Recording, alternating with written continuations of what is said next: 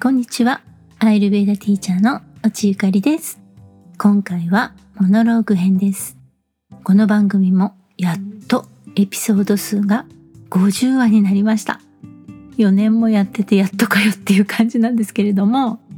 今回は50回目に、まあ、思うことと続ける力と諦めてしまうことについて感じていることをお話ししようと思います。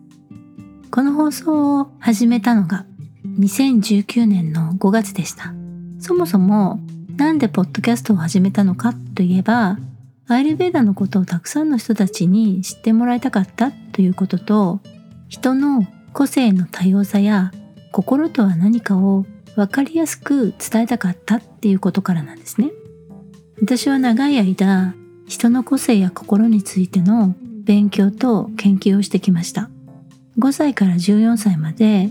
熱心な仏教徒だった祖母に問答修行と簡単な仏教哲学を学ばされたのを始まりに幸せとは一体何なのか嬉しいとか悲しいとかの感情はどうして起きるのか。そしてそもそも人間という生き物の心とは何なのかということに興味を持ったんですね。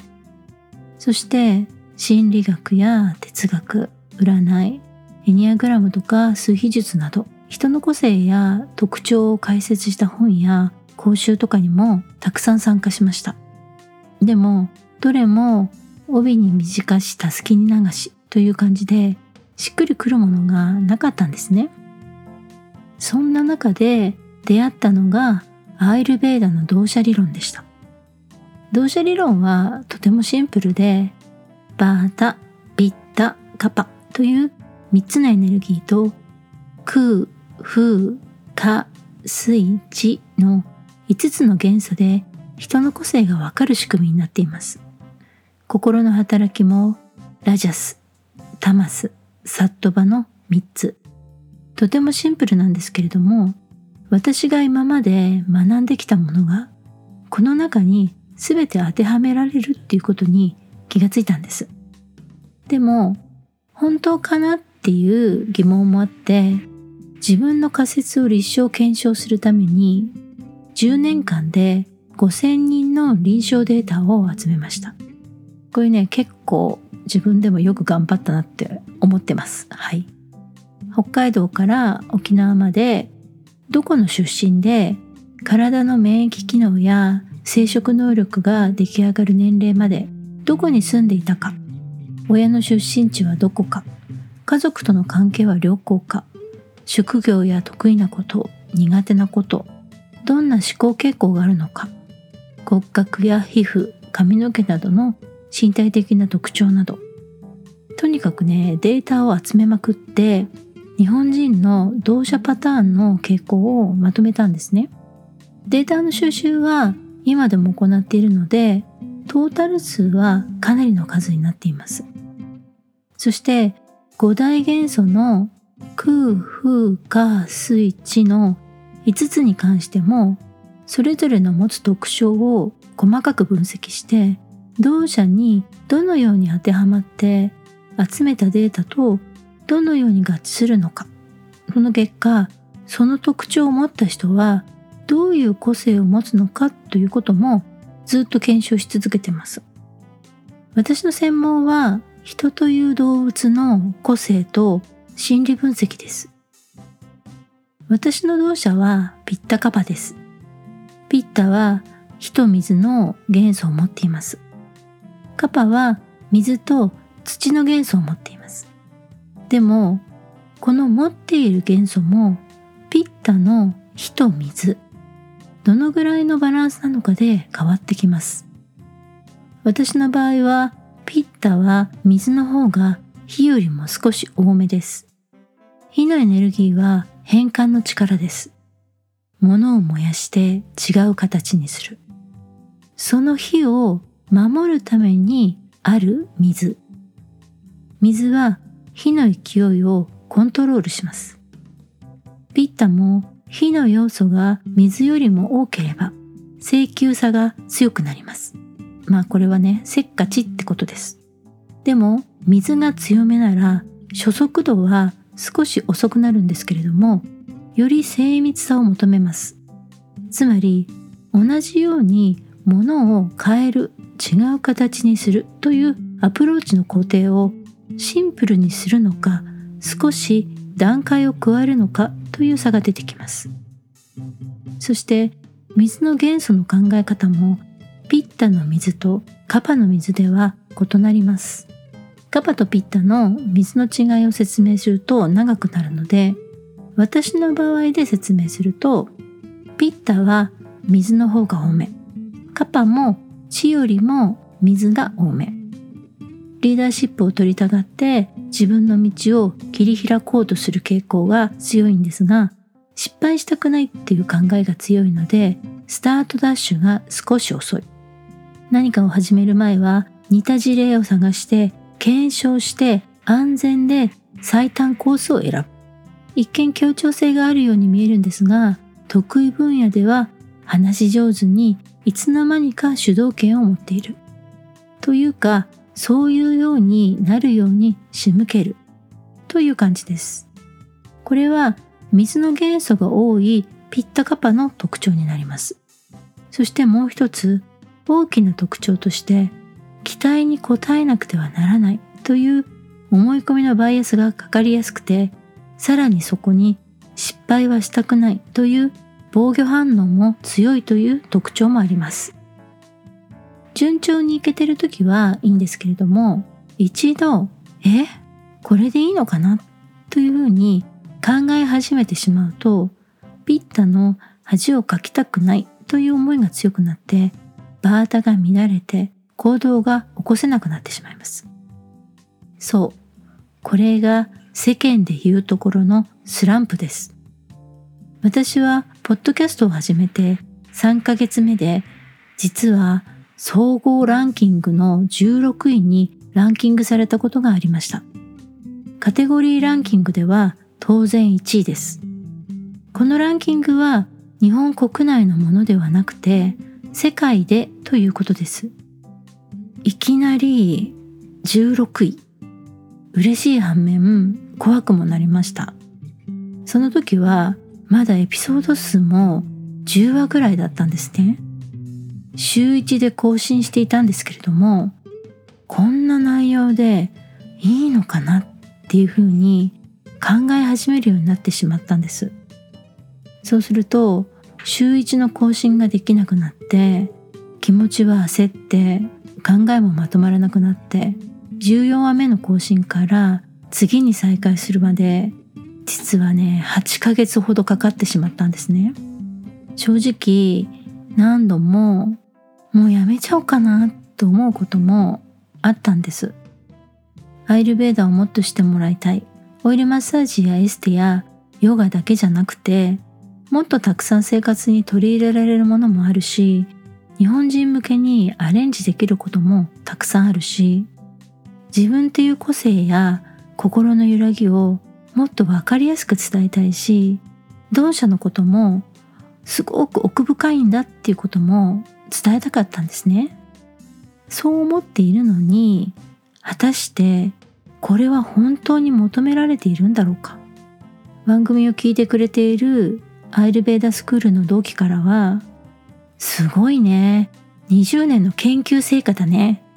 ずっと研究し続けてるおじさんすごいよ。頑張ってね。というエールももらい嬉しいんだけどすっごくプレッシャーにも感じました。そう。水の要素の多いピッタカパですから考えすぎてしまうんですよね。そしてあまりにもダメダメな状態が続いていたのである日夫に相談してみました。ポッドキャスト続けるべきかやめるべきか。すると彼はやめたければやめてもいいんじゃない？だって仕事ってわけでもないさ。仕事だとしてもいやいややってたらそういう感じが出ちゃうでしょ？それってさ君の放送を聞いてくれている人たちに失礼だよね。プレッシャーを感じすぎているっていうのは確かに期待に応えたい。もっといいものを届けたいっていう気持ちだと思うからいいことだっていうのはわかるけどもしかしたらどこかでおごった気持ちになってるんじゃない？自分の研究してきたことを伝えたい。こんなに頑張ってきてるんだからあなたの知らないこと私は知っている。教えてあげるよ。そんな風にさもしかしたら思ってるところもあるんじゃないの？だから最初に始めたいって思った時のただ伝えたい。聞いてもらいたいっていう素直な気持ちがさ薄れちゃったんじゃない？何かに期待しすぎてしまうとその反応が思った通りじゃないと辛くなるから。そこから逃げたいってそう思っちゃうんじゃないのかな。だから続けるのが辛いならやめてもいいんじゃない？誰も困らないし誰も文句は言わないよ。とそう言われてしまったんですよ。もうねまさにその通りその通りなんですよ。正直ねもうねその場で穴を掘ってね隠れたい気持ちになりました。そうなんです。初めてねいきなりすっごい結果が出ちゃったわけですよ。総合16位っていうね。そうするとそれを維持しなければならないっていう欲が出たんですね。これがね多分総合16位とかになってなかったら、まあ、あんまり悩まなかったと思うんですけどいやさすがにいきなりその結果、うん、かなりビビりも入ってたっていうことも事実なんですよ。そして私の夫は映画のプロデューサーをしているんですね。そして彼の作る作品は日本のアカデミー賞にノミネートされるものをたくさん作ってきました。私の夫の同社もピッタカパです。そして彼も水が少し多めのピッタなので私の悩みや欲というものがよく分かっていたんだと思うんですね。彼が私に話してくれたことは彼自身が身をもって自分自身に戒めとして常に思っていることだったんですね。どうしても影響力の大きいものを作っているわけなのでどこかでおごりの気持ちが生まれてしまうことは事実なんですね。でも何のために始めて何のために続けているのか。一番大事なのは続けたいという気持ち。作り続けたい伝えたいという気持ち。これはポッドキャストの放送以外でも自分がやりたいという気持ちを持って始めたことに全て言えることなんだろうって思います。ちゃんとしたものを届けないと。そういうふうに考えすぎるから、ますます放送原稿が書けなくなる。ですが、ちゃんとしたものって何なんでしょう？もちろん、思いつきのデタラメな内容は NG ですが、ちゃんとしているという基準は私が勝手にこうじゃなければダメだと自分で決めているだけなんです。自分の中でのちゃんとしているという基準、わかりやすく伝えたいと最初は思っていたのに、いつの間にか論文のような専門的な内容を話さないといけないのではと勝手に思い込んでいたんだと思います。中途半端なプライドがどんどん自分のハードルを上げて自分が本当にやりたかったことを忘れてしまっていたんだと思います。思い通りにいかないこと恥ずかしい思いをしてしまうことリアクションをもらえなくてへこんでしまうことやろうと強い決意を持って始めたのに好きなことなのに最初は楽しかったのにいつの間にか思い通りの結果を求めすぎて思い通りでないことにもやもやしてしまってやらない理由を言い始めてしまいます時間がない忙しかった。うっかり忘れていた。でも自分につく言い訳ほど辛いものはありません。やるのもやらないのも最終的には自分で決めるからです。そして頑張った、投げ出したんだという判断も自分で下します。たとえ何かを途中でやめても他人は、ああ、そうなんだ。やめちゃったのか。残念。それで終わりです。でも、自分の中には何かしらの悔いが残ってしまいます。やりきったという区切りのあるものであれば、ここで一旦終了ということもあります。で、私はというと、ピッタですから自分に嘘はつけないし自分に負けるのも嫌なので死の子の言わずやれるペースで続けるというふうに意識を切り替えました。まずは月1から再開して少しずつ増やしていきました。今年に入ってやっと月に4回ぐらい更新できるようなペースに戻ってきました。この4年間でいろいろなことを改めて考え直せました。自分が伝えたいこと自分が本当にやりたいことそして初心を大事にすること人間は弱くてすぐに欲に負けてしまいますでも自分の弱さや嫌な面を素直に受け入れられたらそれは新しい自分の伸びしろです。初心を忘れない、おごらない。その気持ちがあれば、道に迷った時、きっと誰かが手を差し伸べてくれます。こんな不真面目更新の番組でも、応援や感想のメッセージもいただけて、いや、本当にありがたいなって思います。